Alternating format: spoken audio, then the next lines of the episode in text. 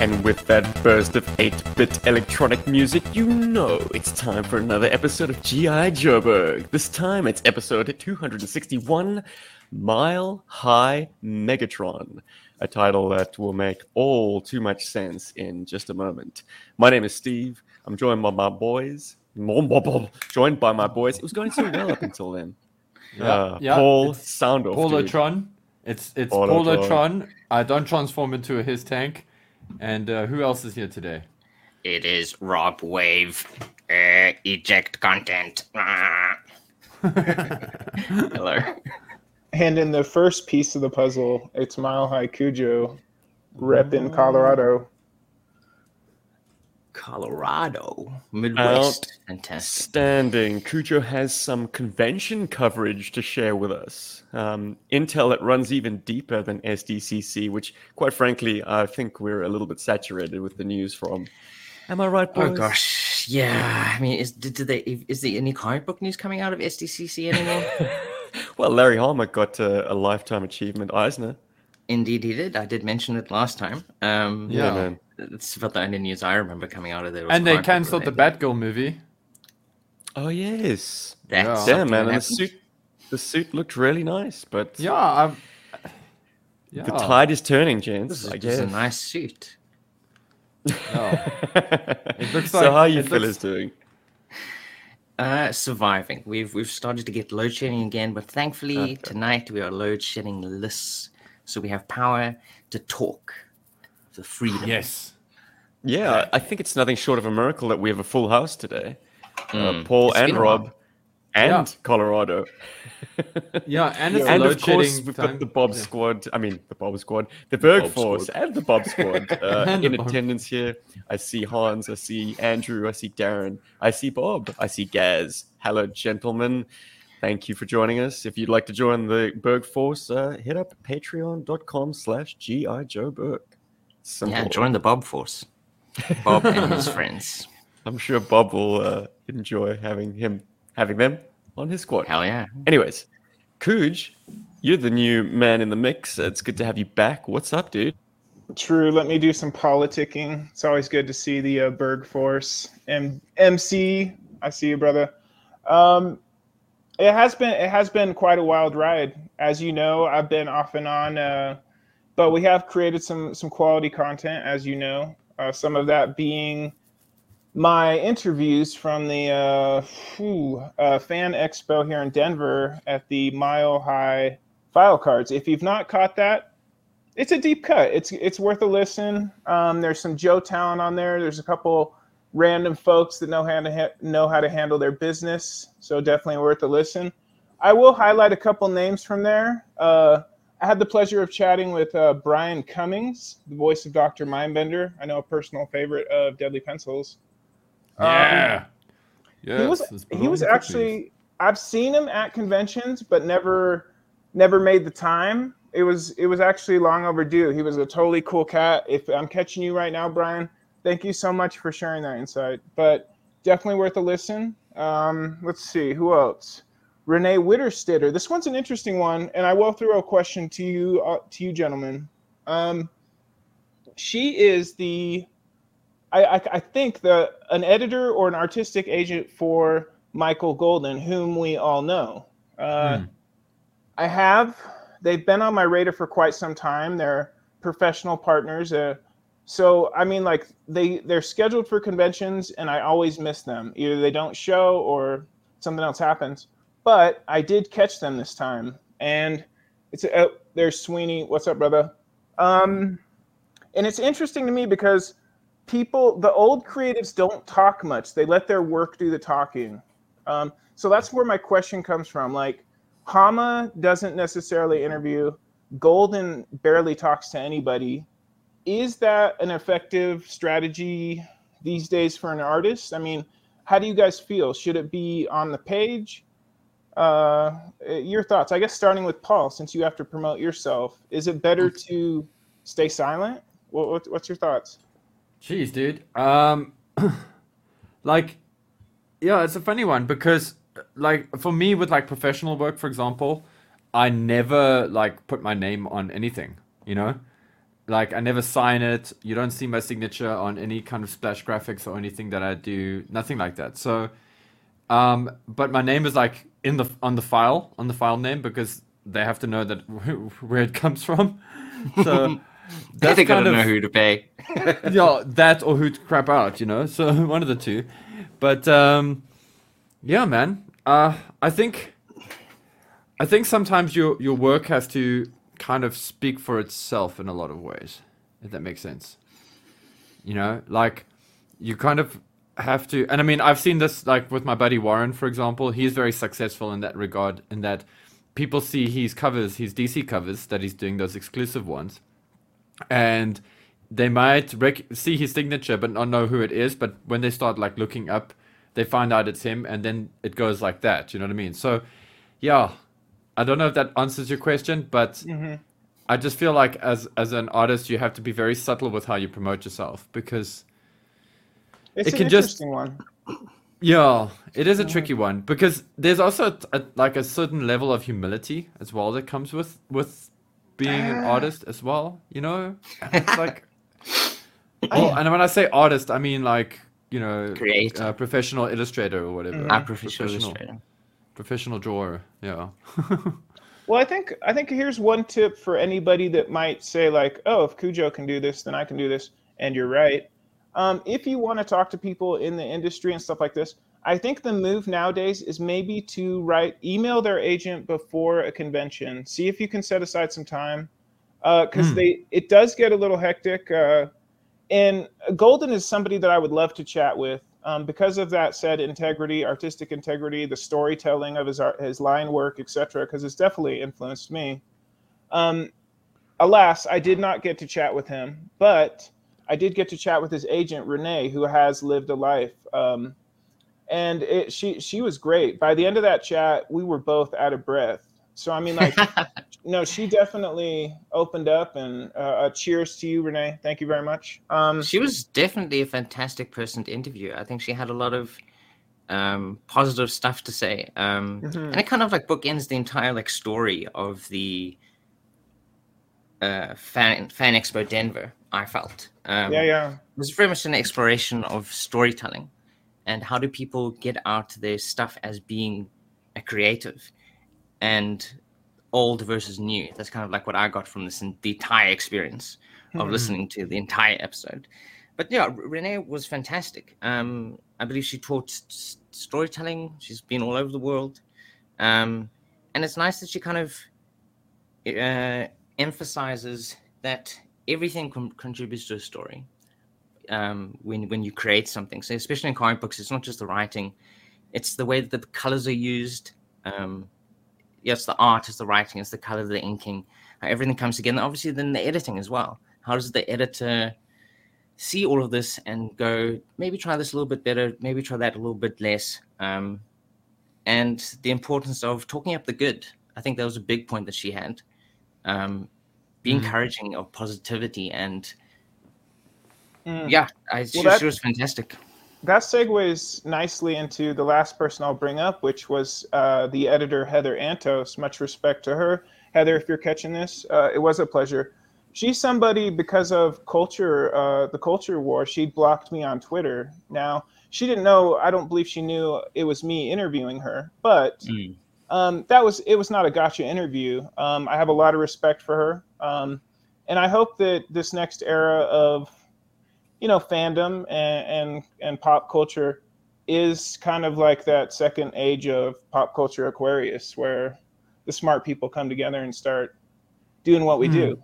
So, well, she's she certainly had good stuff to say. I mean, she kind mm-hmm. of, I think you you kind of asked like, how do you feel about fandoms and like um, you didn't straight out go like toxic fandoms and that sort of thing, but um, she did bring out the fact that you know it's it's the people's passion and their love for characters um, mm. that mm. kind of like keeps these characters alive and current forever and ever, essentially. And how through telling stories, you can often find hope and community with a bunch of other people that also really enjoy the stuff that you enjoy a lot, like we've Spot done on. with GI Joe. Yeah, um, yeah. Absolutely, you know, um, and I think with her and also Renee, they kind of brought up the idea of to just go out and do it. Don't say I can't do it. Say how am I gonna do it? Yeah, Tenacity, it's make great it advice Th- I think that's great advice for anybody being creative, anyone with anything. Yeah, crazy stuff. I mean, like even with GI Joe, forty years later, it's still around. no, It's- exactly. They're making it happen as best, I suppose, as best they can. Um, And something, sorry, Rob, like something I wanted to jump in just because you touched on a nice point, and it just it's funny how these things work out. I was reading an article today about a tweet um, that uh, uh, Tite Kubo, that's the author of Bleach, uh, he made this uh, tweet in response to a tweet that went quite viral with regards to Bleach. Uh, what happened is uh, one of the there's there's two female characters that are possible love interests in the story, and uh, a lot of fans prefer the one over the other. And Tito, uh, like uh, Kubo-san, he actually turned around and uh, in his tweet he just said, "Listen, um I like both of those characters, and I have a direction for these characters, and I don't believe it is the role of the reader to dictate the actions of the writer." And he's like, if you really feel like you know you want to take it in a different direction, he's like, start your own manga, start your own Yeah, book, your come own come knock me off my podium, like. And I thought, and it sounded like if you think, of, uh, uh, and this is obviously translated, but if you think about it, that's like quite a bold statement to ba- to make. But I find he's the second person now that's made a statement like that out of Japan with regards to his own creation, and that is because there is a lot of fan interference, I believe, in um in a lot of uh, modern day like pop culture stuff, like TV shows, comic books, etc. And it's it's really like it's becoming a problem, and I like that, you know. Uh, and I and I know why that happens. It because- really becomes a problem, though, Paul, when the overlords standing above the creatives yeah, say you need to bend to the will of the people. exactly. So that sentiment might be held by a lot of creatives. I mean, sh- certainly if I was creating something that was mainstream and there was a sort of fan sentiment that, oh, I didn't like that, like that would motivate me to go even further in, like lean into the stuff that they don't like because I, you don't tell me what to do. But Yeah. unfortunately, the the money does. No, that's- granted. that's, the interference that I'm more wary of. well, that's I the mean, beauty of as fans Japan. can rant and rave and do as we please, but like, Yeah. if the corporate overlords say, "No, no, people want this. You need to do this," that sucks. I'm looking at you, Disney. Well, that's the beautiful thing about like Japan and how they um, sort of creative laws protect their creators, the the books, the creators of the manga, For because how long though? Honestly, Uh, I'm, I'm a- just skeptical. yeah, well, basic. I mean, like I don't want to get into just like too hectic, but for example, the guy who created Dragon Ball, he decided to stop Dragon Ball at Dragon Ball Z, and Toriyama. yeah, Akira Toriyama was told to stop. Uh, uh, said he's going to stop. This is it. He wants to retire Dragon Ball Z. And Studio Bird was like, "No, you can't do this." And he's like, "No, no, I really can. I own this." Like, you know. And then what happened is Dragon Ball Z hit America, and it was doing. Or Dragon Ball hit had hit the states, and obviously the guys. Uh, I think it was. Um, uh, what is it called? Um, to, uh, I want to keep wanting to say Tokyo Pop, but it's not Tokyo Pop. It's it's Toonami. Um, had Toonami, picked it yeah. up, Cartoon Network, um, and they had picked it up and they were airing it. And uh, the American listeners, sorry if it's not Toonami, my bad. But anyway, that that company had picked it up and they were like, "Well, listen, there's this thing is doing so well. Um, we need more content." And then they they try to get Dragon a new Dragon Ball done, and basically Akira Akira Toriyama was like, "Yeah, okay, you can do it."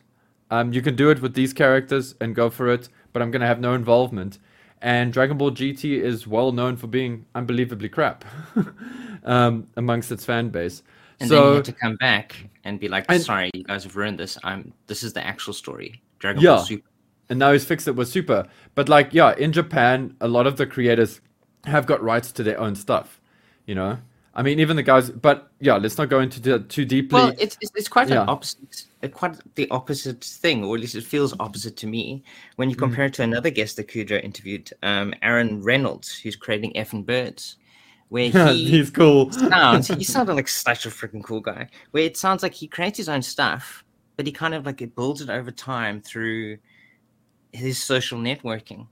and Yeah. how often to kind of promote his own stuff, he actually creates content based off uh, analytics. He kind of he's he's very deep into his his Twitter um, an- analysis and He creating plays the game. He plays the game. He, that's how he, how he kept getting bigger audiences, bigger people, and and how he kind of like sometimes even tailored his own content to draw in people that he knew really liked his stuff, like p- people bigger than him. Um, so at Or times, like Wil Wheaton. Yeah. yeah, like Wil Wheaton. Yeah. Like I think that that was that was a big thing, wasn't it, Cujo? Word. Yeah, no, he uh he was one of those people where you're walking down the aisle and you just know that cat's cool. Like people gravitate towards him. So day one I was like, who is this? And then I looked at his tweets and I was like, dude's got a 300k following. How's that happen? It was just Mm. it was interesting. But no, he was totally generous, totally genuine. Good uh, good good times. Cheers, man. yeah, he seemed like a really cool guy, but he kind of like, I'm not saying he's creating his content to, he just changes content based on the people that are looking at it, but he's certainly using Mhm. some parts of his content to kind of tease out a bigger following for himself. I'm Not, noticing I'm not saying it's a bad thing. I think it's it's an interesting approach. There's not too many people in their 40s that talk social analytics, but people in Mm. their 30s, definitely people in their 20s, are are more aware. And and I mean, I, I know we've been shutting Steven out for a minute. Um, but I think that's uh, I think like when I'm looking at the GI Joe community, and that's a, a huge thing right now. I think Mhm. one thing that we've done is we've been ahead of the curve on a lot of things. So I mean, like if you're talking about crowdfunding and community and, and how to be self-sustainable as a community, I think the evidence is there. Um, uh, of course, I'll break off a bunch of names, but no, I, I do think one name that we should highlight uh, right now is to congratulate Wordburglar uh, for being the number one rapper with his number one rapper on uh, Bandcamp for his release of Bergonomics. no ways. That's fantastic Yeah, man. Congratulations. Very cool. a rapper who had you on stage, Rob. Lest you Oh, absolutely. He, he made me an incredible scoop. An Right. international I was- superstar overnight. I was impressed. Dude, I don't know why it breaks- isn't on one of his albums, but anyway. He may be. You just got to give him a call. too. Bergie, just give uh, just give Rob a call. You know he's gonna be there. You know he's down he's down to clown. He's cool. anyway, going on. Nah, guys, that rap is free and raw and freestyle on uh, the Road to JoeCon Pod 2. Check it out. Link in the description below. some some traffic on that old video. Thanks. good promotion, good promotion, Stephen. So, There you go. Cujo, how did how did the experience at FanCon Denver compare to your experiences at like um WonderCon and Long Beach Comic Con? Like, how was it? Is was it bigger? I mean, how was the the, the mood? That's a fantastic question, brother.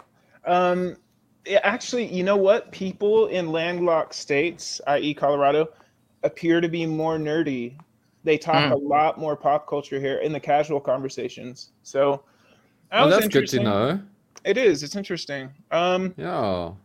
people are still talking superheroes. Well, they're but- your type of people, Paul. They don't ever get to the beach. Oh yeah, the inside children, my favorite types. Exactly. uh, they tan by the glow of the fluorescent light hanging above their computer station Hey, yeah, like in their mom's That's- basement. Colorado. I has dig those people. Usually, kidding. I mean, I think Cujo's uh, highlighted a few of them in, in your recent travels. For sure. Well, here's what I'll say about the city of Denver, the capital of Colorado. Uh, if you have not seen um, the Colorado State Seal, um, don't forget I am the occult specialist, uh, and it does have the Eye of Providence on that seal. So the, the Ah. city of Denver is an important city. Um, the people in it are actually really warm. Um, it's facing if you've seen if you've heard bad pub uh, nationally about denver maybe you've heard about the homeless problem and stuff it's a city that was or it's a state that was the first state to recreationally legalize cannabis. So they're facing a lot of uh, issues that your inner cities will face here pretty soon. So hopefully The only thing that I know about Colorado were things that South Park taught me. god bless those guys. No uh, Yeah, have, have they put uh, Cartman on the, the state seal yet? that's not a bad move that's not bad Hey, They should. Hey, do it. isn't there a dinosaur there? Uh, Denver the dinosaur. The last dinosaur. Oh, the last dinosaur. It's the last dinosaur. Yeah. They do have some of those here. And honestly, like if you make it into this region, hit me up. I will send you to some incredible hot springs, etc. Um, so it's it's been a it's been a grand adventure. Uh, the fan con had a lot of cool people in it. I did look for like random GI Joe cosplay, etc. Not a whole lot of rep. Um, I did run into uh, some some Resident Evil folks, so that was nice. Um, ah, yeah, yeah. Uh, aside from that, no, this is a, a state that's full of stories, and I don't think at this juncture I could ask for more. But good question, man. hell yeah! But it, like like it, was just interesting also listening to Brian Cummings. I mean, he has a very different, uh, at least he he feels GI, at least this is me interpreting what he said. Um, so if, if I'm wrong, you can correct me in the comments if you're listening, Brian. Um, but he kind of felt like the original cartoon series, the Sunbow cartoon series, really hit it out of the park with the characterizations um, and how they kind of like took their time to kind of find the the mix and the um, the the passion between the characters and the chemistry. Mm-hmm. And he feels like even though the property, yes, it's 40 years old, uh, a real American hero at least, um, it's it, he feels, or at least it felt like from his perspective, like it didn't recapture that as time went on. Like it's it's they've tried and they've tried and they've tried, but it, maybe this is him being you know, uh, you know talking up his his his mm-hmm. incredible mm-hmm. roles. But like he feels like that original cartoon captured something that things that came after didn't as much, um, mm-hmm. which I found interesting. Like compared to say like people working in the industry today, like Ariel, I think it was the artist Diaz who did a fantastic Baroness cover, and Heather Antos being an editor working currently. True. Um, well, to be honest, like going into that convention, there's always reaches. Um, there's people that I didn't think I'd get access to, but prepared myself for. I didn't get access to any of those folks. Brian Cummings wasn't even on my radar till the day that I went, um, mm.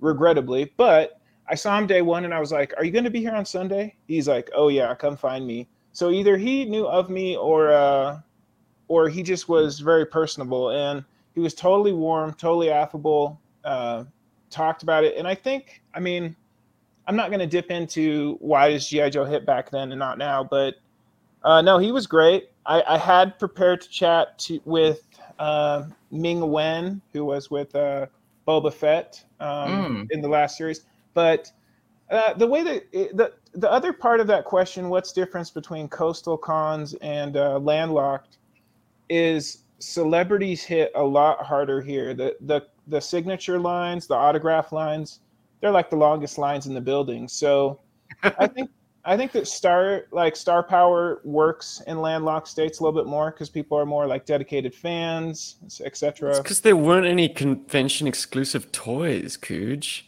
like or, or, or, or, QR codes they were handing out. no one had to queue up for that. Yeah, get in this line to get the code to get in the other line. Yeah. Um, you didn't have to the, queue for your R codes. Sorry, dude. Dude, the uh-huh. uh, the Jay and Silent Bob and his squad were there. I did put out a proposal to their podcast network about doing a guest host for their pod um, while they were here. Did not hear back. No worries. Um, so you know there was there was people there. I'm happy i got to chat with the people i did. They did uh, open up some doors in my mind etc so. That's fantastic. Um but also like brian cummings like just thinking about him being part of such a at least to him definitely feels like it's a significant pop cultural event you know a sunbow the sunbow cartoon and, and and many other things that he is, he is involved in. And it got me thinking for you guys, what is like a significant pop cultural like event, hopefully GI Joe related, um, that you regret not having been part of, or rather wish you could have experienced yourself, like something that um, that you wish that you you could have been there for, um, that that that that uh, you know still resonates today for you, and you're like, oh, I missed out on that. Is there anything like big that you guys ever wished you could have done or been a part of? Sounds like you you you, you died. or, or I've or I've hit you guys with my quick fire topic. Rob used stun. I've stunned you. It's a thinker. I might have an answer to that later. It's a thinker though. Or even a, a personal, maybe GI Joe related event or memory you wish you could relive. Like if, if, if it's too Ah. big, like is it more like maybe? I think it's a very broad question. It's like something. Well, I'll give an example of something that I feel at least a significant pop cultural event that I feel that I wish I could have been part of. Um, 2001: A Space Odyssey. I think. Oh, that's a nice one. Hans Chow wishes he went to Trinidad to see the Pope. Which version of the Uh, Pope was that? Let me Uh, drop some. Uh, this is going to turn to a Colorado podcast. Here's a little trivia about Trinidad. It was one of the first capitals of Colorado, and it's considered the trans capital of the world because of a surgeon who has done a lot of trans surgeries. So there's a little nice little footnote. But uh, no, it does have a nice chapel there, and uh, the Pope has also been to Denver. They got a basilica here. He's gone everywhere. That guy's crazy cool. Um, but I think like a cool pop cultural event as an example to hopefully get you guys thinking um, that I wish I could have been involved in would have to have been seen 2001: A Space Odyssey on the big screen. Hmm. Stanley Kubrick to me is like probably one of like the biggest prolific directors um, ever, and all of his films are absolutely fantastic to watch and and um, experience. But like having being able to see that for the first time in Eyes a Wide Shut? and not knowing what it's about, Eyes Wide Shut as well is absolutely amazing. His I'm just movie, testing you. Just testing you. unfortunately. Um, so that's kind of like something that I feel that I wish I could have been involved in, like at the time, was sitting in that cinema and experiencing that journey for the first time. Let, Does let it me spark anything? Let me make you peanut Ooh, butter yeah, and jelly real quick. Hey, what's up, guys? Um, dude, I got to see 2001 with a live orchestra at the Hollywood Bowl once upon a time. Oh shit, Ah. that's awesome. It was That sick. must have been Sick. amazing. Rob, I um, I totally feel you on that. Uh, I used to uh, rent, uh, uh, uh, like many of us, I used to rent a movie on Friday night. I, I was allowed to take out one or two videotapes, depending on if it was a new release or not. And I remember, like, as a kid going, you know, wow, did this ever come to cinema in South Africa? And, and thinking about that the whole time. And, you know, movies became such an important thing to me that there's like a list of films, like a bucket list of movies that I'd love to watch in cinema. Um, the top of that being Ghostbusters. I'd love to have been able to watch. I'd love to go back to 1984. Okay. Like 1984 had such an amazing year of movie releases. I mean, you got so much good stuff uh, in that year. Uh, just, just that. I mean, I think it was uh, Indiana Jones uh, is in there. Ghostbusters is in there. Um, just for starters, Back to the Future, I think came in at the end of the year. I mean, to watch those films on big screen just would blow me away. And I feel you 100% with like 2001 Space Odyssey. Like you said, to go into that and not know what the hell you're watching. I mean, as a kid, I remember looking through the Mnet guide and going, "Ooh, there's a what's the mo-? yeah?" Because that's what I'd do on school holidays. I'd like open up the Mnet guide movie. and go, and go like, "What is the morning movie?" You know. Um, 2001: and- A Space Odyssey. yeah, and I was like, oh my god, it's sci-fi. I'm gonna watch this shit. Oh my god, dude, this is like ten-year-old Paul watching this, and I'm like, I do not know what is happening right now. Then I was like, Well- space, woo. 40 year old Paul probably weren't either. I mean, I think uh, that movie is it's it's meant to be experienced. It's just an experience that you go through. At least forty-year-old Paul knows what I'm looking at now, because yes, I saw like apes, and then I double check the Internet guy, and I'm like, am I watching the right thing? And then it ends up being in space, and I'm like, okay. And yeah. And then it was it's like Lawrence of Arabia. It's one of those films where I was like, I'm gonna totally watch this again when I'm older. Yeah. And now I totally get it. I mean when I say I totally get it, I totally appreciate it now. It's So- it's never a bad time to remind folks that Soylent Green took place in 2021. Oh, guess what we're eating t- tonight, guys? But But yeah, Rob, I, yeah. I think uh, maybe not cultural, but something to you that's personal that you wish you could relive. I think that probably Well, the, the, the, the, the broader question of a cultural moment that I would have wished I was present and, and cognizant to, to take in, I think I, I've got an answer for that. And that's quite simply like getting swept up in the, the Star Wars phenomenon back when it was so Ah. exciting and so new. And actually, actually having the reveal of Vader being Luke's father not come as a spoiler, or not be spoiled already. Like Yeah. my history with watching Star Wars was fucked. because You watched I was Return of the watching Jedi these- first. Yeah. Exactly. We were renting the tapes, and Jedi was the most abundant and proliferated, and I think actually possibly made the conversion to VHS first for whatever reason, because it, it had just been released uh, cinematically, and that's kind of when uh, VHS kicked off, like the early 80s, like 83, Yeah, so they do the current hits rather than go back.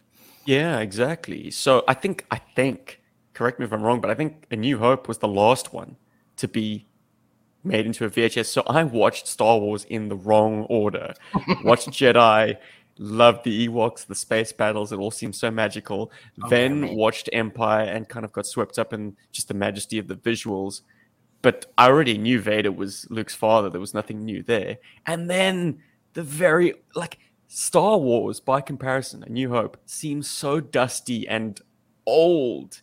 I mean, it's immediately dated by Empire and how like absolutely um, luscious those visuals are. Like Star Wars seems very like simple camera movements. The space battle, if you've seen Jedi, looks crude by comparison. Like all the stuff that you should be blown away with Star Wars on, um, blown away by Star Wars on. That's um, all of that stuff is kind of robbed of it. So I wish, wish, wish I had experienced them in the correct order and in cinema and gotten to experience the vibe. I mean, like even in my country, people were driving across the the, the the breadth of South Africa to go and experience it in whatever cinemas were presenting it in Dolby surround sound because that mm. wasn't common.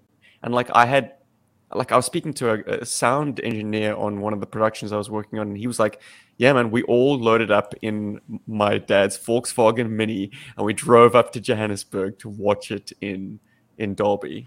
They jumped in the because it was combi. And we just watched it back to back to back. Like we watched several screenings in a row because this was so mind blowing and amazing that even in ni- 1977, like the word had traveled that this was a phenomenon and it was worth like doing such crazy shit, even in a far flung piece of the globe like South Africa. So yeah, the the the the, the, the fervor was everywhere. But I mean, getting the chance to watch it at the the, the, the Chinese theater in Hollywood would have been, I suppose, the bee's knees. That would mean, be if you got that number one. opportunity. hmm But And think- personally, I've Yeah, got one too. All right. Well, Rob, dude, it's it's it's you and me, baby. Um, I've got a, a slide that uh, since I had some lead time, I managed to, to find. So sorry for all you listening to the audio version, but this moment when you, me, and Alistair had received from Amazon a box of the new GI Joes. This is about 2003. I just graduated high school the year before. Rob, you were Oh, already yeah. a working man, I think, all right, if. I'm not mistaken. Um, writing but- articles. But we had just ordered the new, new sculpt era GI Joes, and we were so excited. We were like, "Yes, this is amazing!" and off to the left on the bed is a smaller sort of bubble-up padded envelope, and in that was the DVD of GI Joe the movie, which I hadn't seen since I was a young, young child. Also, watching a VHS copy that got so scratched up, I guess the the rentals company like retired it. Anyway, Mm. so it had been gone from my life for I don't know, 10 years to this point, 15 years maybe. Mm, so we unboxed those Joes and marveled in their enormous shoulders and strange proportions. um, but no, look, the stars were in our eyes. We were absolutely enamored with them at the time and the possibilities that they brought because they were new G.I. Joes. Oh my goodness, we'd gone for so long without any new plastic. Um, And these were the, the, the front line, so to speak, of a new generation and we watched the movie together that day for the first time. And that might seem insignificant, but it just grows in significance the longer, the, f- the further I get from that point. Like we were about to embark in the golden era of our playing time.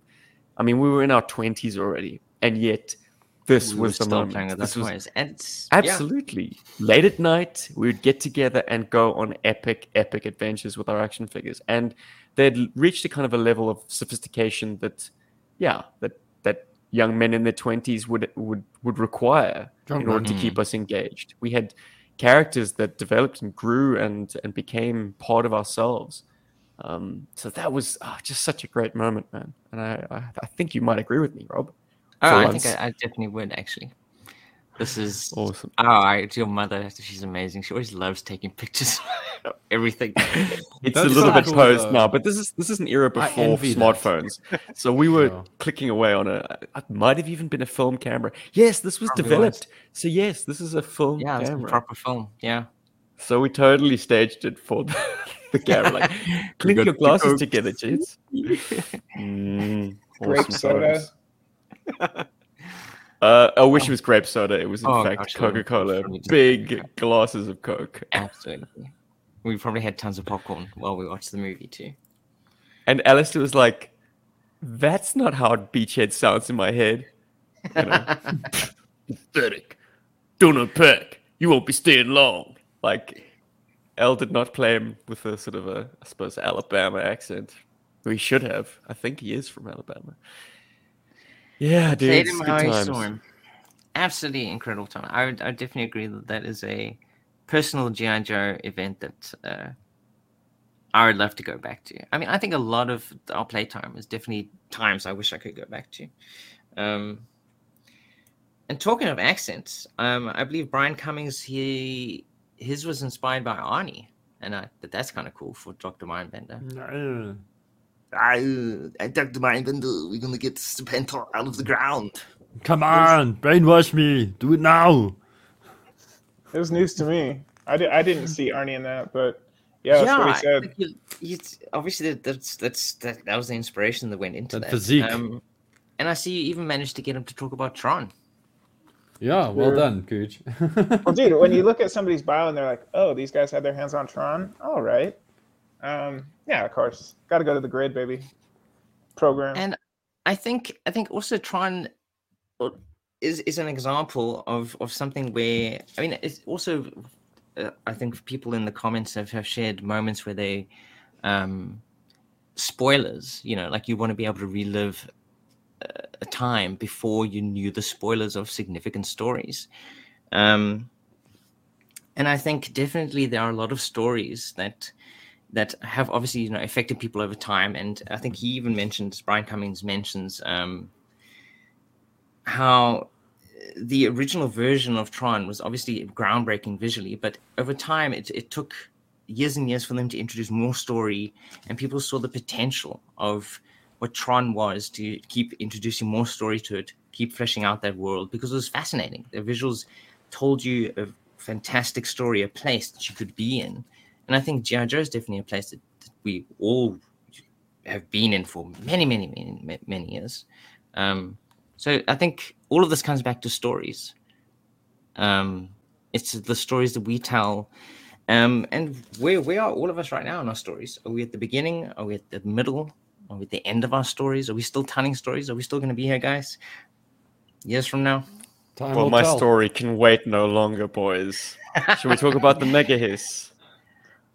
It's a let's- cliffhanger Alright. question. Shall we? Cool. Shall we? Can Shall I- we uh, yeah. I think. please. Well, well, well. Let, let's first, Paul. Do you I- do you have a yeah. an, a personal event, and then Cujo, it'll be your time. I want to hear personal from- event yeah um it sounds weird but like a personal event for me would be i would love to sort of meet you know my buddy david like i'd love to have that moment again when these are my new like you know asian neighbors that have just moved in across the road and we're becoming friends and i'm learning about all of this stuff you know like dragon ball or whatever it's because I would say, as much as I, I love G.I. Joe and, you know, Thundercats and He Man, well, I didn't love He Man that much as a kid, but I loved like Thundercats and I loved Transformers and whatever. Meeting David really kind of solidified um, what I was, what I would get into. Like, like he solidified the whole, it, that friendship solidified the fact that we're into G.I. Joes, okay? um, like and and that made GI Joe more important to me. It made it took took GI Joe from being these cool like toys that I'd bought and whatever that I was doing some cool pictures of, or when I say cool pictures, trying to draw cool pictures of when I was a kid, to being something that actually became a, a thing in my life. Um, and then also like through David, I I met anime. Like, I yes, we had Robotech on TV in South Africa, and we had Force Five, and we had lots of other dubbed um, anime stuff that sort of came roundabout on its own sort of trip to South Africa. But meeting David would sort of identify it as this is Japanese animation. This is actually what its potential is. And that was like a whole new world for me. Whole new world, you know? And that just blew my mind. I mean, that's when I first saw Gundam, uh, Saint Seiya, Dragon Ball Z, all that stuff. It just completely changed my, my brain. And I'd love to relive that, not to change anything, just because it was such a great experience. And because in true Paul style, and I'm going to be a sneaky bastard and I'm going to do this, meeting Steve and Rob, because I met you guys at different points, you know? I would love to go through that meeting of Steve again, just so we could talk about even more GI Joe shit, because it was such a like I have just like flickers of memories from that day, and also meeting Rob properly, like like that whole thing that was cool. Because yeah guys i mean we've been doing this for like so long and like i love you guys you know? And i would love that experience again because i didn't know it then but that was a really important moment in my life is meeting you guys.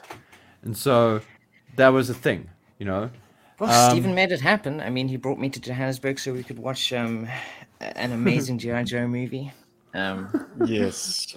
And- And the part, what, what was the second movie called? Retaliation. That's it. retaliation Which and i can't for the life of me Timeous Yeah. because Hans Chow uh, has related the fact that uh, when he saw it with his best friends, uh, he was heartbroken when they started shredding it afterwards. Aw. I think I think we were a bit kinder. So Hans, I wish you had seen it with us, pal, yeah. yeah man We would have had a on Africa's better largest screen. yeah Because we were we were kind of glowing afterwards. We had some nitpicks I and we, so. we recorded them at the time. But it's the live. it's the people that you see it soared with that kind of made the experience yeah and better. there's a cinema effect as well watching it in cinema invests you more emotionally and we were elated to just be hanging out again. Oh, not again, hanging Oh, yeah, out for the first time. Mm. But Yes. Kujo, tell me, I tell was just me. gonna say, just admit Yeah. you're riding high off the mole pods. That's all. um, yeah, I, wish. I don't, you know, I, I, I do think about, you know, uh, when our paths crossed at uh, the last JoeCon quite a bit, Oh and I don't, I don't regret a moment Mm. of that that time. I, I didn't feel like there was any time misspent. Um, no, but I, I do reflect upon that, and and if you're wondering, at the 41 minute mark, uh, Paul said, "I love you" to all three of us. So we've reached the high point, but. It's Aww. all downhill from here. of course there are like stuff and, and bringing up tron like tron legacy when the program leaves the computer that's a genre breaking moment that's no good take me before that moment but um i've always thought i've always thought tron is interesting in the respect that it's introspection it's characters that exist within a box you know when you're talking star wars you exist in space you know anything is possible but in tron you're you're in a you're in a cage so I think it's I think it's it's a it's a deep thinker's property. You know, the people that really enjoy it, uh, they usually. Uh, I have people stop me on the street all the time. Oh, you're a Tron fan? I'm like, cheers, program. You know, so Hell yeah. uh, So would you would you go back and watch Tron again for the first time and have that hmm, that experience?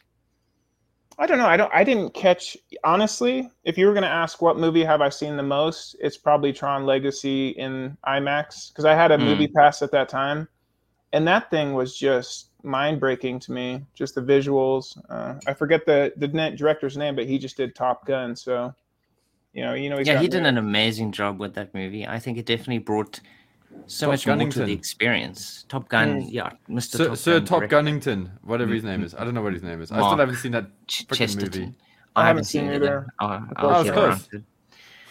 Yeah, yeah. I'll get there eventually. But okay, so yeah, Tron Legacy I think was yeah, like Tron is fantastic, but I think it definitely the story matured over time and they they got it more right with the sequel. Well, there's a world there that's completely accessible and immersive, but for whatever reason. But Eh, Steven, maybe it's it's it's too much. did you have mega thoughts on your mind? Stephen, do you even have more shall we- thoughts like like I I before you start, like I think Yeah. Stephen Are has you- pushed yeah. this video that we that came out this past week. If you want to go and check it out, um, he's pushed this thing Link in the description below. anything else we've ever made. Like I, I was, uh, I'm on Instagram. There's okay. Stephen's producing little reels. There's stories. Stephen wants everyone to know about the hiss, the mega hiss, and, spoilers. Stephen, are you going to spoil it? Do you like? No, it? Do no. I was like gonna, I was gonna say, Steve, are you, are you hissed off about it, or are you Megatron on? Very good. Well, as a prelude, uh, the reason I have it so early is because it was released in Australia early. Simple as that. I did not Absolute go insanity. to. I did not have to resort to an eBay scalper seller from Taiwan or wherever. Uh, it all landed up in brick and mortar on, I think, the 1st of August. So I just went down to the store and bought one. I cancelled my pre orders uh, with Amazon and with uh, one other place. Uh, yeah, it was a Wow. fan channel called EB Games here. and well, I don't why think those. resort to scalpers when you can be the scalper, Stephen? I think they only had three at the, the local JB Hi-Fi that I went to, so I wasn't going to be able to scalp very deeply, um, Seven but- hundred uh, Australian dollars you could have made for yourself. Yeah, that's a hundred dollars more than a than a classified uh, Alley Viper uh, before um, Street Date. So Look, and the costing for Australia was a lot more lenient. Uh, this product on Hasbro Pulse will set you back 90 US, but for whatever reason, it was only 104 Australian, which is about 73 US. So, for a change, things have skewed in favor of the land down under.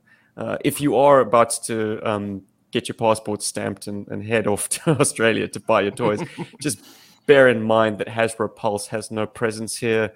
Like we are also subjected to you know scrounging around for scraps. So when we do have a win, we'll take it. Thanks. Um, this was one of them. So I am absolutely going to rub it in everyone's faces, Rob. Uh, sorry, but I figured that people who are sitting with the pre-orders ought to have an informed opinion. If you like watching YouTube reviews, if you like to go in cold and just allow this thing to kind of assault you when it arrives, that's fine too. But I figured people like me who want to know what we're buying uh, should have some sense. And I, I did a very honest unboxing and review. And yes, Rob, I do still have opinions that I haven't shared because that review was done straight after the unboxing, and I didn't really give me much time to marinate my thoughts on this toy. I've subsequently had it in hand for over a week now, and I've been transforming it back and forth and playing with it and testing it out.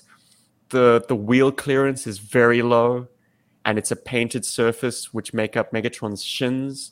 So I have not been playing with it out of doors. Uh, you will definitely have paint scratch that way. But I will say this much: they found a good middle ground in terms of the build quality and the kind of the toyeticness of it because this isn't masterpiece level transformer nor should it be because it being interactive with the o-ring gi joes invites play. And masterpiece transformers i think we can all agree they do not invite play. You want to transform them maybe a handful of times avoid those paint scratches or two chrome chippings. exactly and take your time with it. Like the transformation starts becoming less and less fun because you're really having to do it quite slowly and carefully in a well lit room. Last night i was transforming him in the semi darkness while watching tv and fine I, I I, I did not feel terrified that i was going to turn on the lights and see like oh no. Oh no. I've, I've chipped a little bit of plastic off or something. You know like this thing is it's hardy. It's toyetic. So that explains away a lot of the hollowness that you That's see. but it's not a KO or bootleg transformer in that the plastic is strong. The rivets are strong. The you know all the parts that need to have stresses applied to them are very tolerant. Like if you got a hinge that works in one direction, the plastic is forgiving enough that if you happen to do it at a bit of an off angle, it's not going to stress the plastic. You know what I mean? Oh, that's cool. Yeah, that is. So it's it's got a stamp of, of quality in that regard. And the hollowness in most respects is explained away by the way it folds in on itself. Megatron needs a hole in his chest because that's exactly where the turret um, hole the turret, yeah, the underside of the turret. So like basically like the tub of the turret has to go into that hole, and the holes in his forearms are where his feet actually fold into, if you can believe that. So yeah, there's a marrying of the forearms and the the toes um, that happens, which yeah. So that's the good, guys. This is me being a Hasbro apologist.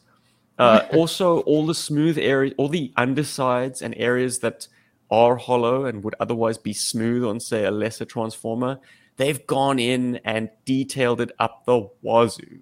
Like there's a maximum amount of technical detail on portions of this that would never be seen.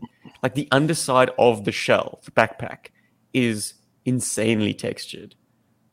Uh, so kudos there. They they, they yeah, pulled I it was, out. I was thinking the other day, like um, a lot of toys, especially the GI Joe toys, like the detailing is good from above, and I was like, that's probably because it's kids. Your kids are looking at this thing from above, but when you kind of like go from the underside, then you start seeing those hollows. There's those kind of like the plastic shell and the the emptiness of, of what a lot of the vehicles are, um, which is fine because that's what it is.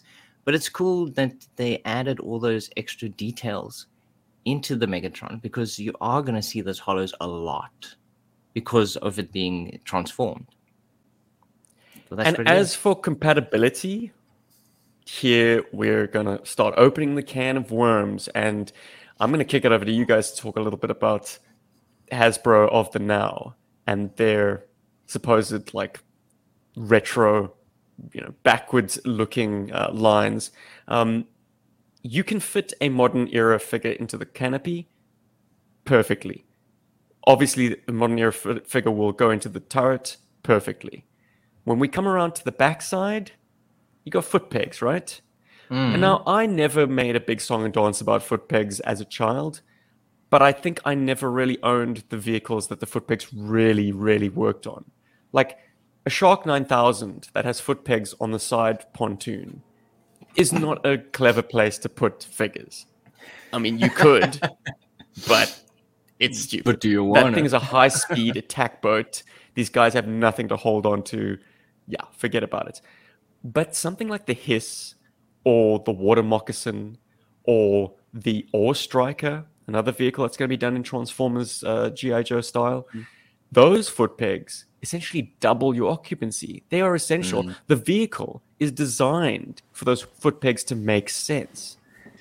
So, my shocking discovery that the foot pegs on the Hiss tank are sized not to accommodate a modern figure, not to accommodate an old school vintage figure, but only to accommodate Hasbro's current retro O ring brand. That was a big slap in the face. And that led me down the rabbit hole of, of uh, getting a poll going on Facebook and YouTube.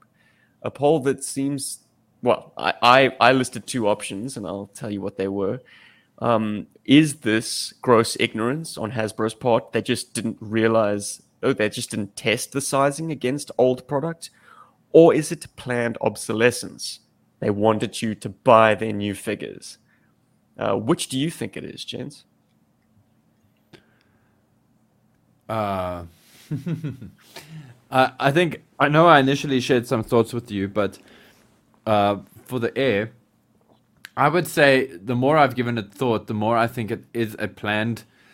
I don't want to say obsolescence, but it was definitely done on purpose. I don't think it was an oversight thing. Initially, I thought it was an oversight. Initially, I felt like like that was the last thing they cared about because they were like, oh, you know, nobody's gonna put the, you know, you know what I mean, like like I thought maybe the mentality there was just wrong. They weren't thinking of the the end user. But yeah, but now if I think about it, like even the retro O-ring Snake Eyes and Storm Shadow that I've got, their um, stands obviously don't work for other GI Joes. Their backpack uh, backpacks don't fit with other GI Joes. So Hasbro's done that intentionally. They didn't do that by mistake. They there's a plan there. Um, is the plan to preserve the original collecting uh, collector's quality, or should I say the original? Is is it to keep the originals as collecti- uh, as collectible antiques or something, and and to not mess up that market, or is it because, like you said, it's planned obsolescence? So I lean on the I lean on the side of they did it on purpose. I just don't know why they've done it on purpose. What the actual goal is. Well, to make sure that they can sell you all the new toys. But Rob, which way do you? Well, I voted on your little poll there. I said planned obsolescence, uh, obsolescence because it's happened before. The modern era figures they do not fit nicely into the older vehicles. They had to obviously redesign those older vehicles to be able to fit the modern era figures better. Um, so I think it's it's definitely it's a money making thing where you you're pushing forward, you're going forward. Um, um, it's the, the they they can't make money off the old toys anymore. They need to make money off new toys. So that's why it's cool to get new versions of them, uh, retro retro figures. But of course, of course, they need to make money, and they want you to buy the new figures to put onto their new vehicles. I think so, definitely. Kuja, are our uh, corporate overlords are they trying to rob us blind? Well, obviously, there's a number of buzzwords that I can't see here, but uh, no, I'm just playing. Um, I it's it's an interesting one because this is a question of business models, um, and I think uh, they have corrected certain things. Uh, I think a, a more interesting question to me is like, has Hasbro done anything yet? No, they haven't. They have not created one single unique GI Joe character yet to further the story. So let's let that go.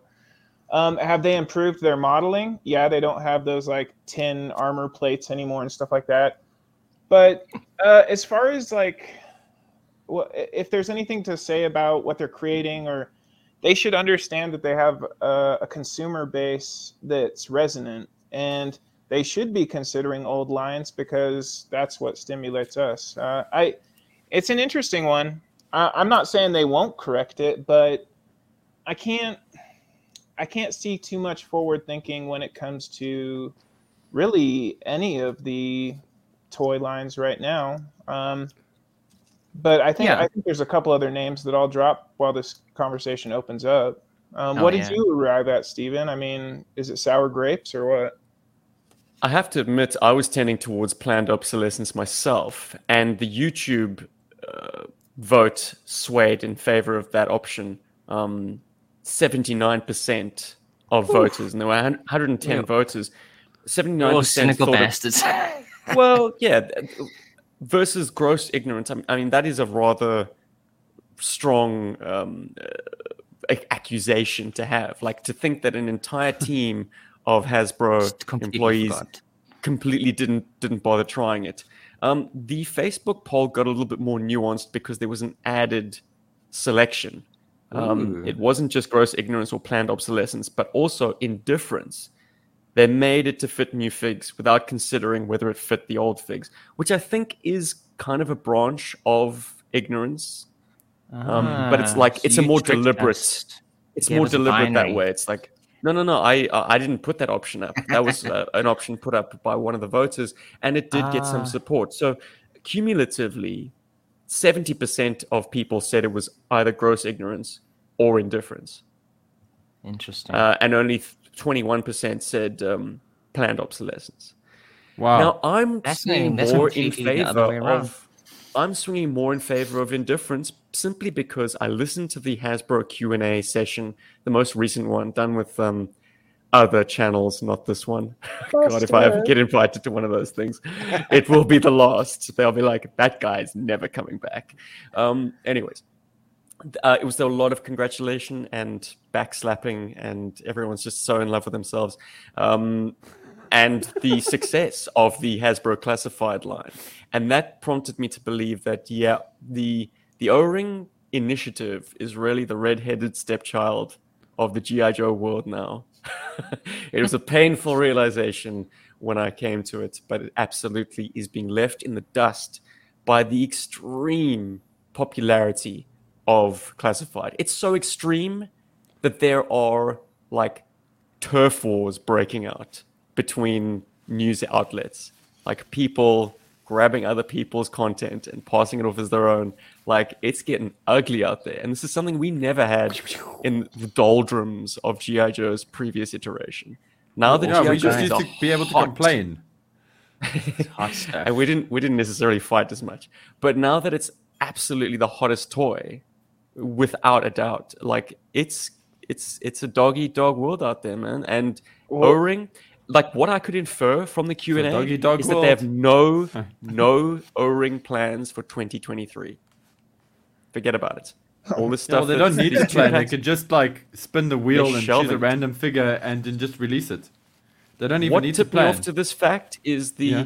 the recent ruling that plastic free packaging does not apply to retro items or items that are are specifically marketed towards a collector base as opposed to mass retail. And this ruling was was too late for Lenny and Emily's 2023 lineup. So you won't be getting any Walmart retro carded uh, six inch guys in 2023. And by the same token, I don't think they had any O ring retros planned because they, of course, rely on the, the window packaging as a selling point. And sorry, Steve, just to just to for the listeners to reiterate, the, uh, you're speculating, or have you got this down as Ye- hard fact? I think I'm, I'm making inferences, but I'm not the Okay. first person to make Yeah, that but inference. take this with a Um, lot of salt. Well, look, what's on Joe Mind are far more moderate in their views than than we tend to be, and I got the same vibe from from uh, Rob Irizarry's coverage of the Q and A. He was actually there, so uh, yeah. Look, I, I I'd be, I'd be very curious if they suddenly pulled out some O-ring product for 2023. But By I that I mean, mean like- carded and boxed, like we've been getting the- yeah. the, Cobra officer and uh, officer and trooper and Duke and Cobra Commander and and and and. Well, else this, is this? Oh, Storm collaboration Shadow with, and- with and Snake. Transformers, though. I mean, we're getting Bumblebee next. It's- So, do you think that's it? They're kind of like, okay, we did our we did our part. Yeah, if it's not Keep announced quiet, already, guys. it's it's not it's not coming down the pipeline. So uh, I don't know. I guess just as a as an old school purist, I'm I'm bitter naturally. So I'm gonna just transform my toy, and you guys can talk about it. How about that? Well, I, I'm I Did well like I just want to like throw in some feedback there. Okay, throw something quick. So, so meanwhile, like, so now, um, based on your poll, uh, somebody at Hasbro who handles their sort of uh, communications and, and analytics has come back to, you know, Lenny and Emily and basically said, well, we are doing much better than we did in 2021 because now people think that we're actually incompetent and not evil. this is progress. oh, God. Um, Maybe no, mute shame- yourself, I mean, if- Stephen, if, if you want to do this. What, Like- you don't want to hear the click clack click clack? no, I don't want to Click, hear clack, that. click, I- clack. I want to hear Paul's incredible opinions, please. no, but like, like that's basically like what the direct like reaction to that those analytics would be. Like, yep, congratulations, guys. They think we're idiots. They don't think we're evil anymore. Well, no, then that's they- they've and that's probably all they certainly care about. I mean, I'm, I'm joking sure. now. I'm being Well, I'm I being mean- like tongue in cheek, but yeah. Yeah, no, you're definitely being that tongue in cheek. Yeah, I just wanted to make sure that like that's out there. I would hate for GI Joe Berg to be accused of like you know GI Joe Berg accuses Hasbro of being happy about uh, uh, what about being proud of Nah, Yeah, it's just, proud It's just, it's just, something. it's a perception that we have, um, and it, it's Yeah. come from just, it's things that we've seen that suggest this, this to us. Um, Cujo, what do you think? well, I mean, Stephen mentioning that GI Joe is a hot toy. Well, how did that happen, gentlemen? Classified, pal. Mm, Uh, uh, uh, I would say this: if you're in this pod, if you're listening, then you probably understand words like sustainability. So, but for every Hasbro to- toy you buy, support an indie. Buy one indie toy. It doesn't matter. We got Mhm. so many in our collective, but I mean, we can always become the Operation Recall podcast. I mean, we oh can no, for about- sure. We can talk about those characters. Um, no and those I- and they're shaping up. Yeah. well, sorry. my thought, my Yeah. th- no, no, you're good. My thought is that what what are we short on in the toy com- or what are we short on in GI Joe right now? Good stories. Mm. Um, we got good plastic. Um, we got good characters, but we're about to see the GI Joe license change hand in about what five months for comics or something like that. Um, yep, IDW is losing it and it's going to someone else. We'll, we'll see what they have in store.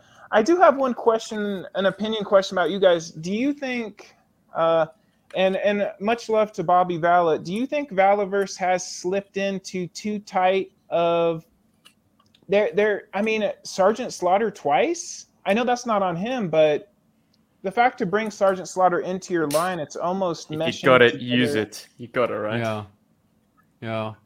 I think, uh, yeah, I don't think, uh, uh, like, I, I kind of feel like what you're saying is, are you uh, are you kind of saying that maybe they're riding um, Sergeant Slaughter too much or too hard, or would you say that there needs to be something a little bit more interesting than that? Just so that Well, I understand where you're coming from. No, no, no. That's uh, but pretty much not not Sergeant Slaughter. I mean, he's he's got plenty of miles left on him, but it's strange to me that like there should be a more distinguishing footprint. Like, can any of you gentlemen tell me what the color is of the villains in in Valaverse? Like, what's we got Cobra with red and blue. Who does Valaverse's enemies rep? Yellow. Yellow. Yeah, bright. Yeah, neon yellow, the swarm. Yeah, All right, Okay, right, well- I didn't know that. but they're not the only villains. That's the uh, other thing to mention. Yeah. Well, I know he has uh he has Netho Diaz as one of his artists on his comics. I love Nethos's work, but I've always thought it's it hangs on the visceral and heavy ink side. Um, I feel like that new toy collectors need to put their comics maybe online or some somehow get it in, on people's timelines to sell the Yeah. story more Get it the out there. But I think I think that's Steven. that's that's what a lot of these things come to. I think at least for me, your your ex- exploration of the fan expo in Denver, and also a lot of what we said tonight is stories. Um, we're you got to tell good stories to be able to encourage people to want to invest in the characters, to invest in the merchandise that you're creating, um, and how a lot of companies. I mean, especially I think with the, the, the nostalgia drive um, that we've seen so heavily over the last two decades. I think um, they're really investing in old stories, in stories that have already been told. They're not telling new stories. They're they're um, kind of like revolving around those old stories, and people got to tell new stories if they want to capture the the minds and the the wallets The hearts of the and people yeah, out the there hearts, and the wallets, hearts and as well Yeah. hearts, Wallace, Yeah. minds. You want to get all of the, you know, the big three. I think storytelling, good storytelling, where everyone to, is working together because they're passionate about the characters and about the properties that they're working on, will win out in the end. And I think, yeah, And it, it doesn't even have to be like, oh, here's a 50 page immersive story that you can invest yourself in. You can Yeah. have, you can employ G.I. Joeberg to create a, a two minute short on their people's timelines of your figures in the wild. You know what I mean? I'm, I'm using you guys as an example, but yeah, yeah, yeah. No, obviously, I mean, the they're really, cool. community. But like just something small. I think also, I mean, I mean, me and Steven explored um, Star Brigade and how just through the little tidbits of information, there's the little bit of a write up on what Star Brigade is, and the little bits of information from the file cards suggests a huge universe of of a story that's going on there. And even though they never uh, uh, fleshed that out, you can do that yourself in your own playtime. You can go to um, super Mach uh, hyper speeds with sci-fi. Um, you know, you can fly, you can fight with him near a black hole, um, and quasar velocities exceed the speed of light with sci-fi if you want to. Um, so there's stories. I think, yeah, I don't know. Maybe this is me like really reading into it, but I think definitely if you enjoy stories, um, listen to this episode that, that of me talking right now, but also listen to Paul Paul Cujo's um, Mile High um, file cards. It's there's definitely a lot of stories going on there, and there's stories on stories.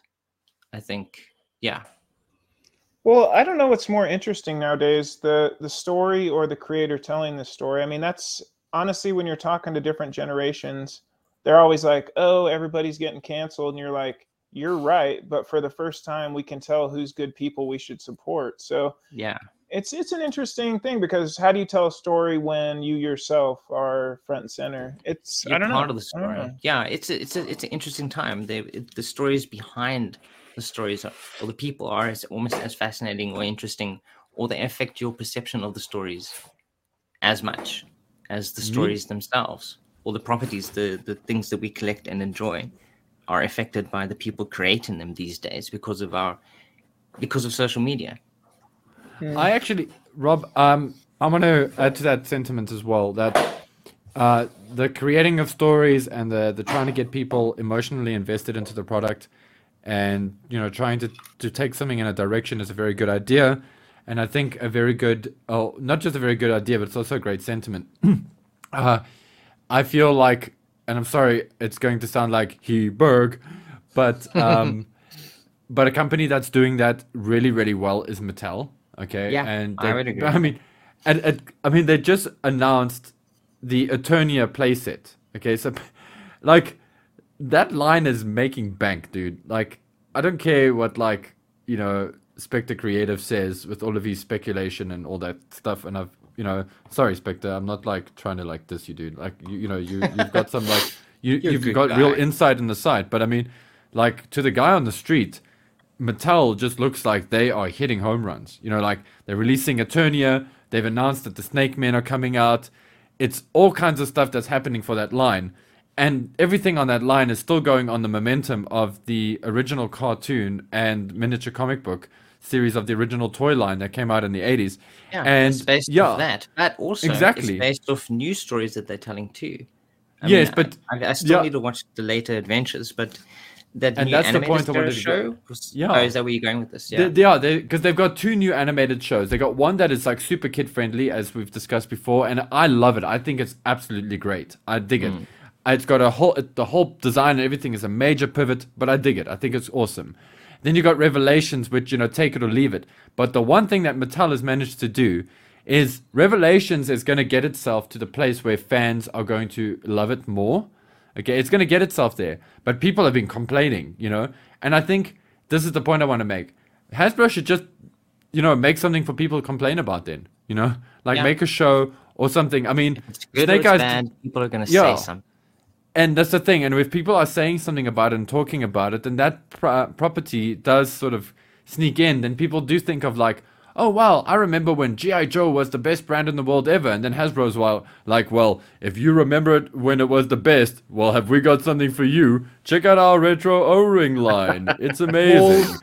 then people buy that GI. Joe Snake Eyes Origins. Uh, was it positive to the brand or was it negative overall? Uh, I mean, well- it, it- does the old adage of "there's no such thing as bad press" really play in that case? I think it kind of like does. No, A I think rallying it- point for angry fans to be like, "This ain't my GI Joe." No, it ain't. But then when Hasbro was like, "But is this your GI Joe?" and the fans are like, "Yeah, give me that." Yeah, I love but- having Snake Eyes with Timber now. It's so much better than the movie version. I'm You know? pretty sure Dirty Milk Water's Storm Shadow is still clogging up shelves. Oh, I'm pretty sure he is. And Hasbro's like, "Yeah, you got to take one on the, on the chin every now and then." You know what I mean? But, uh, But the call has gone out in the Berg Force at least for me to put Baroness in. Oh how are you gonna fit it in in the back there, dude? I mean, she's still in a box. You bastard, you stole my punchline. Ugh. Doesn't fit. I, for those of you just following the audio version, I'm trying to put a carded Baroness figure into the, his turret. It's That's not mint. That's mint on card S and M girl. Exactly, and she will stay that way. I have no intention of opening this. But if you would I'll like a you. review and comparison to the uh, vintage Baroness, look no further than Timmer. He got one himself and has uncarded her, and it has gone up like literally four hours ago. Um, as of Oh, recording fantastic. Uh, So link in check it description. I'll open her for you for science. I will this. Was it rub four out hours the, or four the days? Something. I'll One rub the the paint out of the glasses.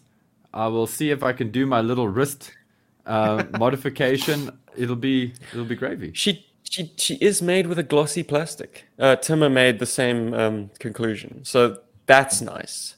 Huh. She uh, she does share some glossiness, particularly on the sort of the bodice. But yeah, those eyes are painted, man. That is just a weird choice, and it looks weird, and it's an eyesore. Wiggity whack. Also, Timmer made light to the fact that compared to her 84 version, she's got a lot of forehead. Like that hairpiece is moved a little too far back on the head for my liking. Oopsie. This is transgendered Baroness. What's nice is she can hold a gun. She can hold a big gun in those rubbery. Mine things. holds my big gun fine, thank you very much. Um, I guess I'm just one of the lucky few. Or am I? I don't know. I, I my boldness is sometimes Depends on how big your gun is. Hey, Destro size. Uh, okay, that's enough from my face. Shall we bring this one in? Rob, do you have any correspondence we can sink our teeth into before Yes. we shut that? Oh down? my Scoop, scoop. Ah, there was there was just too much. I think I didn't I didn't even actually bother to look this week. Fair enough. I think I think next week we're definitely going to dive into that. I mean, I just I just really enjoyed this week um, listening to Cujo's episode, and at least for me, I mean, I think I definitely went along with this, um, uh, or at least directed this entire episode. It, it feels like because it, it, what came out to me and what I kind of stressed and kind of brought out out of all of us, I think in this entire episode is stories um, and storytelling, and I think that's definitely something that, that, I, I got. I got from from Cujo's um, reporting on the Fan Expo in Denver. It's storytelling, and yeah, I, I hope I hope this is a good companion piece to your to your video. Oh, dude, you definitely put a spotlight on it, and of course, I'm always gonna sell or push my stuff. Yes, you should listen to it. Um, but uh, no, it's uh, I appreciate that, and uh, uh, take take a look at file cards as a blueprint to launching any anything that you're creating. You know, a knowledge base on. I went into it wanting to talk to the people that created something that I still have yet to unpack all of it. So it's it's been a it's been a, a real pleasure, and uh, I think all the links are on the pod. So yeah, enjoy enjoy Oh, those stats. It should open up GI Joe to you in a different way, and and then you'll you'll notice these people turning up at your regional conventions, and you can say hello and say Cujo sent me. So you know, Hell yeah. um, but yeah, no, it was, it was a good chat. It was a good chat. Heck yeah. Well, I'm I'm glad everyone enjoyed themselves, and I um, hope the GI Joeberg, Joeberg, Joe, what do we call them? The Bob The Squad. Berg Force. Hope they enjoyed themselves. Exploring the nostalgia, going into your memories and remembering times Back you wish you could have relived. Um, yeah, for sure. Check out Cujo's um, video audio log. It's fantastic music as always. Um, do it. And, And check out please- Steven's review of Megatron. Uh, he Hell really yeah. wants you to watch it. And please fill up our comments with uh, your time travel moments. And We'd Yeah. love to hear them. Um, and that Rob would love to read them for the next episode. Experienced it, yeah, f- absolutely. Something that you wish you could experience again, or something that you you missed out on that you wish you could have been a part of. Hmm. Like And the sales pitch one more time. If you'd like to join us live in the show, check out YouTube. No? Patreon. Patreon. Patreon.com. Well, yeah, you can check us after the fact on youtube.com for sure. But if you'd like to jump the queue and uh, check us out early and even be live in the audience uh, responding to us in real time, Patreon is your friend. Uh, thank you to all the Berg Force who support us week to week, month to month, year to year. We love you. We see you. You guys awesome. Have you long time, guys. Thank you so Love much. you as long always. time. And also just a, a friendly PSA: avoid the um, uh, Transformers Studio Soundwave, the Bumblebee version. Uh, this is just a yeah public service announcement. If you want a fun Soundwave toy to play with, uh, you'll get that. And if you want the shittiest transforming uh, trans uh, alt mode, Hell yeah. uh, you'll get that in this too. So uh, now, yeah. So roll the dice. if you have one already, I'm sorry. Enjoy the robot mode. And if you don't have one, Aw. choose money. Hell yeah. choose And also, don't forget, guys, at 41 minutes in, Paul said he loves us. And he means it to you guys too out there. He loves oh, I you love all. the Berg Force. Sure. And I'd Love like to do thing, a, a preemptory congratulations to Carson Metaxas and everyone from Operation Recall on the the astounding success. Um, I have refreshed the page uh, just now and seen the total jump. So, I mean, by the time this podcast goes live, it'll all be said and done. But, like, this has been a very exciting thrill ride to watch, and Yeah. it has taken, no doubt, a lot of hard graft and financial risk on Mr. Metaxas. So, GI Joe community salute you, sir, on your initiative. And At least we know that they will uh, score highly in the poll. With you know, Uh, and also, congratulations to the Springboks for trouncing the All Blacks Yes. 2610. yo, fuck, Springboks ate the uh, All Blacks' lunch today. Take that, New Zealand. Sports ball for the win. Sports guys, ball. we're still the world champions. Take that. Hell yeah. Well, Forget before about we, what uh, it says on paper. before we Before slam the door leave shut the on this episode, it's it's obviously my job to remind you uh, who you are, and that is one of the most successful international communities in the world. Um, what am I basing that on? Of course, hundreds of thousands of dollars of crowdfunding within the community, a number one rap artist on an international platform. I- I, I mean, I could go on. Be impressed with yourself. Don't look at this as an accident use this model to create sustainable networks around you. And if you don't understand the importance of that at this point, it'll slap you in the face pretty quickly. But um, yeah, you got you got a an international conversation here that goes off every week. You got HTC, You got They Gone, who turns up for vets every week. Um, you got Full Force, who's always giving context. You got Joe on Joe. You got, uh, uh, of course, the Chaplain's Motor Pod with uh, Gary, who I'm going to team up with in the near of my future. favorites. Ah, nice. And I'd be remiss if I didn't mention that I actually met one of the people that has supported us along the way in Trinidad, Colorado. Um, that would be my good man, uh, Mike Vegas. Um, Hmm. it was a pleasure to meet him. You might remember his photographs all over your timeline. Oh, But- hell yeah. No, it's this is a this is a good group of people, and whether however you break on the brand, etc., support indies. They're gonna find your timeline. That's what it's about. You know, Has, Hasbro will find us when they're ready. They will. Absolutely. But and G.I. if Joe Bird is I'm live. getting the intel correctly, Island of Misfit Toys from our man Ryan Sweeney will be talking to Carson. Oh, no, we'll be talking. yes, talking to Carson tomorrow, which will probably be today as of the release of this podcast. And it'll probably be old news. So check it on the replay. But uh, Ryan will be talking to Carson and Toy Connections. Ken will be in the mix, and it should be fun. So, yes, Awesome. indeed. Yeah. Shout outs to the indies, both new and old. It's wonderful. Guys are popping up and bringing their A game. It's it's it's Make your good times for GI Joe toys. coverage. Let me tell you, Uh. or, or GI Joe adjacent coverage. Let's say that. So it's exciting that there's lots of stuff to cover on GI Joe. So Oh, yeah. We'll cover it Just all. not whether already. you like it or not, yeah. Thanks, Hasbro, you bastards. all right, yeah. Independents do the best work. Retro Blasting says it all the time. Hell yeah. Berg. mm-hmm. Bert.